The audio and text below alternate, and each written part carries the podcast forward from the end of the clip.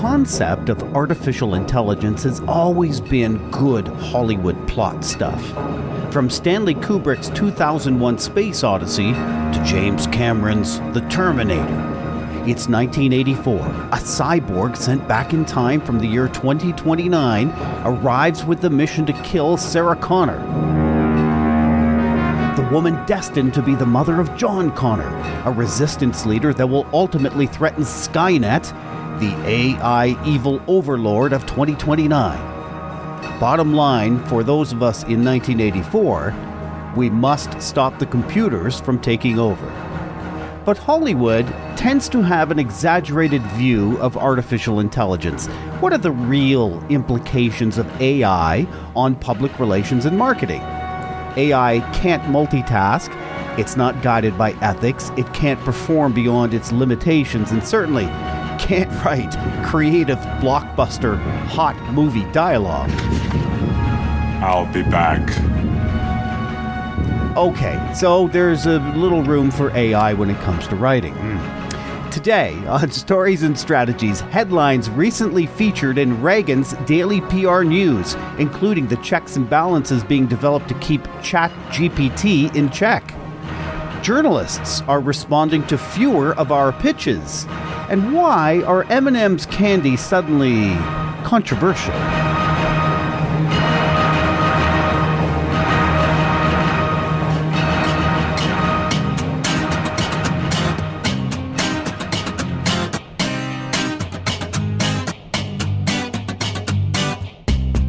My name is Doug Downs. Off the top, the uh, theme from The Terminator, composed by Bradley Fiedel. That's good music. My guest this week is Allison Carter. Hey, Allison. Hey, Doug. How are you?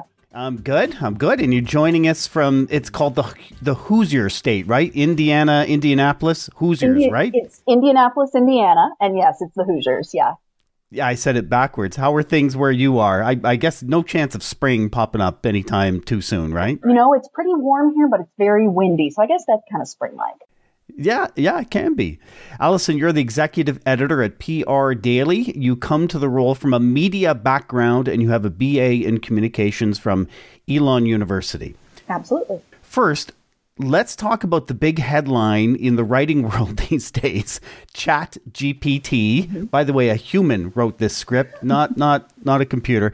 Today we're never quite sure though if a blog or a newsletter or an ad has been written by a human or a computer but now there's an ai tool mm-hmm. that might help us figure out if ai wrote the original piece Yes, so we now have robots to tell us if something was written by a robot. Um, ChatGPT has rolled out an, an AI detection tool, but even they admit it's not great.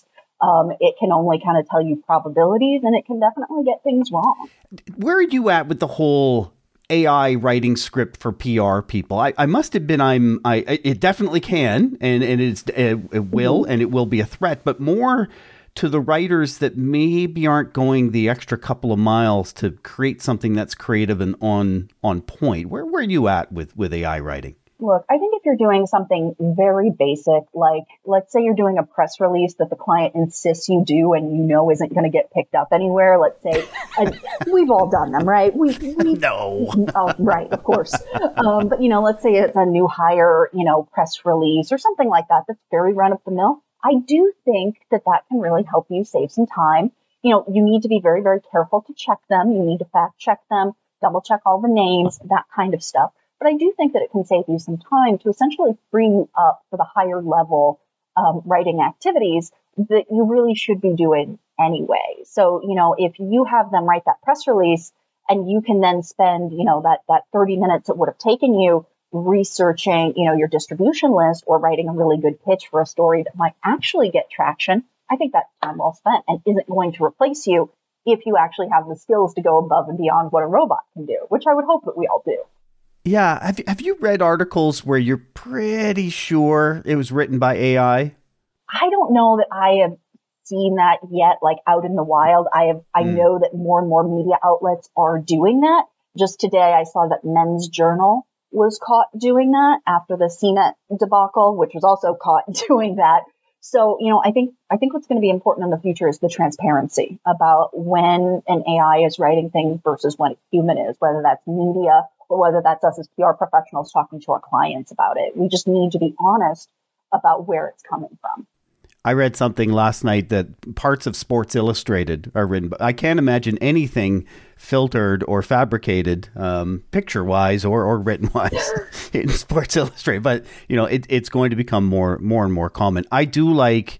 Um, if I'm stuck, any writer will get stuck. I love to go into an AI tool and help generate the creative juices so that I can. Oh, there's an aha that I was missing. I do appreciate that about AI writing.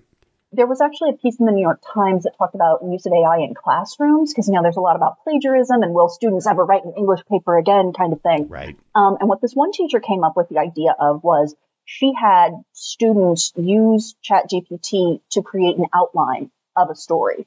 Um, so like an outline of an essay so they could kind of see what the structure should look like. And then she had them close their laptops and then write out the essay based on that outline by hand. So I think that's kind of what you're talking about. You can use it to help give you some structure and ideas and then go in and give it the human spin and that thing that only you can add to it. That's perfect. Other headlines making the news. I love to brag that there are now more podcast listeners in insert country here, you know, in the United States, in Australia, in Great Britain, than Netflix subscribers. And that sounds amazing, right? But the truth is, it's because people share Netflix passwords. We live miles apart, but you and I could swap Netflix passwords um, and it would work. Netflix recently took some steps to address that, but it resulted in some interesting social media backlash. Yeah, there's a ton of backlash. This was a rollout that was really botched at every level. Um, so the the plan was to crack down on password sharing by essentially saying you have to sign into your home network. So basically one Wi-Fi network that you designated as your home base once a month in order to keep using Netflix. Um, not only were people, so the way that they rolled this out was they accidentally posted it in like a help article. Okay. Um, on the United States site and said, oh, well, actually that was an accident. It was only supposed to be for Canada. It was only supposed to be for New Zealand. Um, we're not rolling it out in the United States yet. But no one's really buying that. They're clearly going to roll this out as widely as they can. And people are really upset about this for multiple reasons. First is just logistically, um, how's this going to work? People have lots of circumstances that mean they might not be able to sign in once a month. You got college students, you have deployed military, you have people who don't have a home base because they travel all over the place. So many different circumstances. And then there's just really this sense that Netflix knew about password sharing for the last decade. They even encouraged it in some instances. And now they're acting like you're stealing something because you're sharing with your friends and family, which is something that's been done for such a long time. And at a time when everyone's feeling a pinch on their wallets, it just feels really um, stingy. It just doesn't leave anyone with a good taste in their mouth. Bad timing here. Bad timing. The, Terrible the, timing. The backlash, whenever there's social media backlash, I love to ask, well, what does that actually mean? Netflix puts so much in the goodwill bank from a public relations standpoint. Any long term effects from that, do you think? I, I think so. I think that this is a very serious blow. Netflix had already been getting quite a bit of pushback for this perception. You can say if it's reality or not. There's a perception that they cancel shows after one season. Um, that, you know, just as you were getting into something, you're like, oh, there's not going to be any more of that. So people were already kind of annoyed. And now they're like, oh, okay, well, now you're going to put even more restrictions on me while taking away the content that I like. I'm just going to cancel. We of course won't know for sure until we see the subscriber numbers during their next, you know, quarterly report.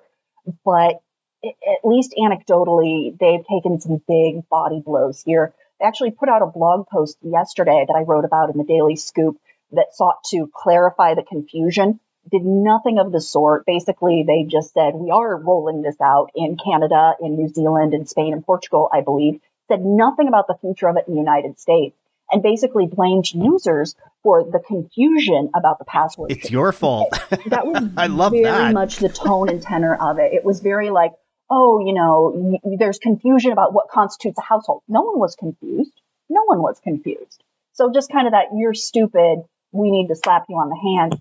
It's not. It's not the tone and lots of competitors out there now, so maybe not the right time for for that exactly. kind of stuff. You know, I do think we'll see what happens when a new season of a hit show comes out. You know, when there's new Stranger Things season, when there's a new Wednesday right. series. But can you build a business on people subscribing for one month when there's a new show and then canceling? Okay, a new poll by Meltwater is suggesting a large portion of public relations and marketing pros expect the use of social media to become more important in 2023. Mm-hmm. But another poll by Morning Consult says a majority of Americans believe social media sites are changing in the wrong ways.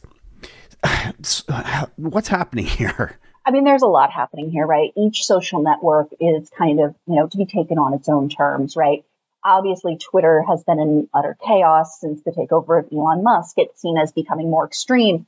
Its features are changing very, very rapidly. They too are uh, applying new fees. Then you have Instagram, which has had a lot of pushback against trying to become like TikTok and moving away from its roots as a video sharing site.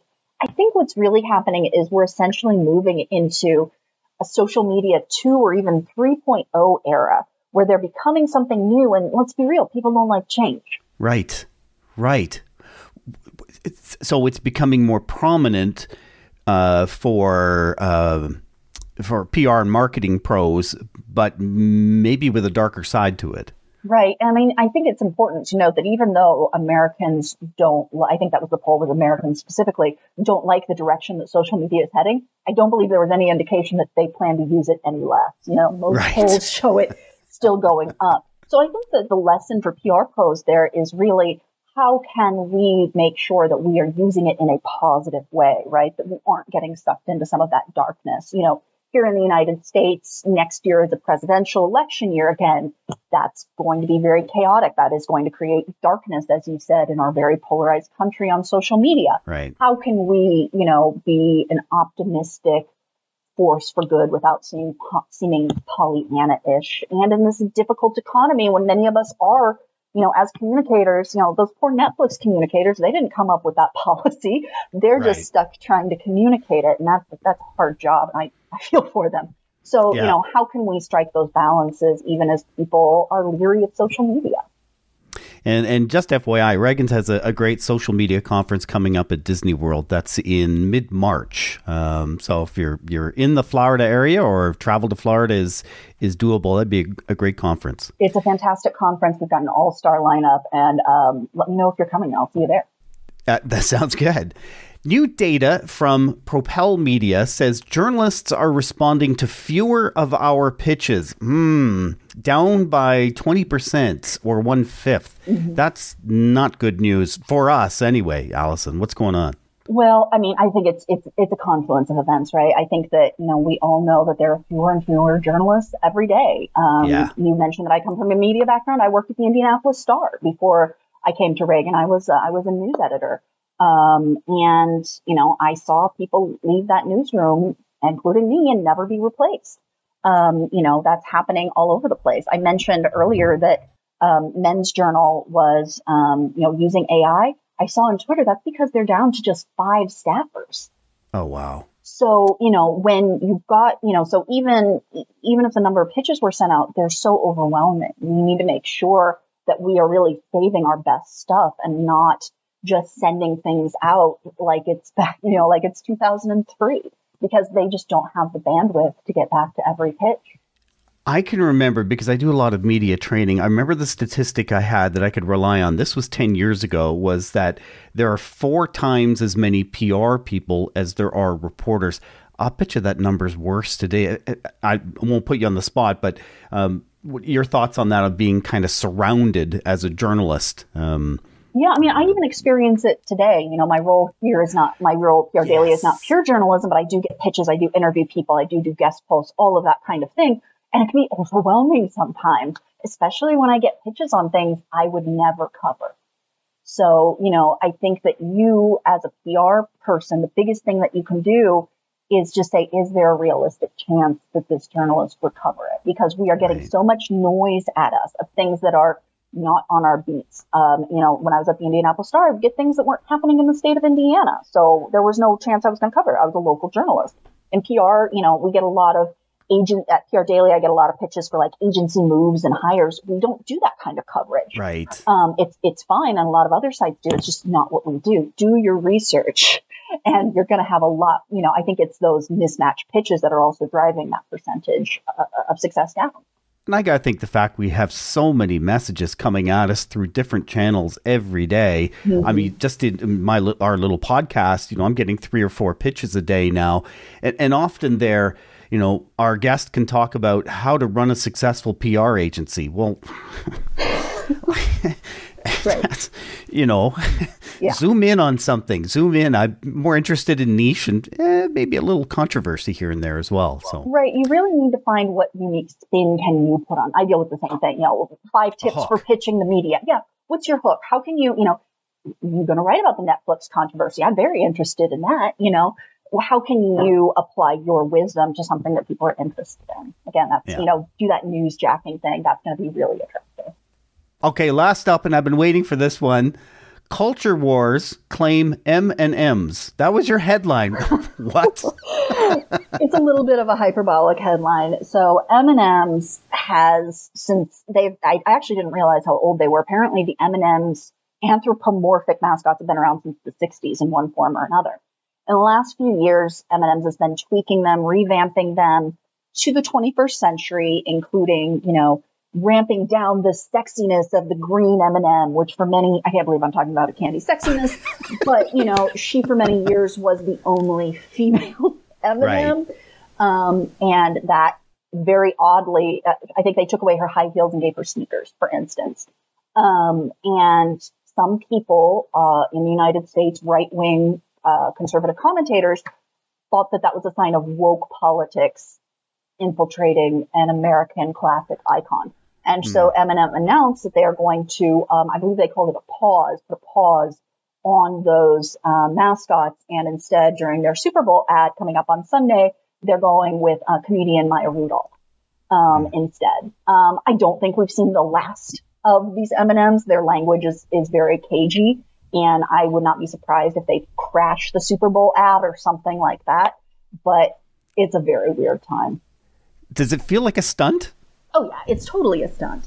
Um, okay. Yeah, it's 100% a stunt. It kind of reminds me, if you guys remember a few years ago, the whole killing Mr. Peanut in the Planters Super Bowl ad. Yes, yes. So it definitely has tones of that to it. But they, you know, I think that in some ways they did do this news jacking. They recognized that they were part of this tempest in a teapot. And, you know, they kind of said, well, we'll use some of that attention. And they got ahead of the Super Bowl news cycle. They did this like a couple weeks ago, a couple, three weeks ago, before most people were talking about Super Bowl ads. So I think that was really clever and really extended the life cycle and help stop them from getting lost in the shuffle because everybody's going to be watching for their ad on Sunday go with the attack. That's PR jujitsu, mm-hmm. so or marketing jujitsu. That's that's always good stuff. Allison, thank you for your time. These were great. I really appreciate it. Great being with you. If you'd like to send a message to my guest, Allison Carter, best way to do that is by following Allison on Twitter or LinkedIn. Address is in the show notes. Stories and Strategies is a co production of JGR Communications and Stories and Strategies podcasts. If you enjoyed this episode, do us a favor recommend it to one friend. Thanks for listening.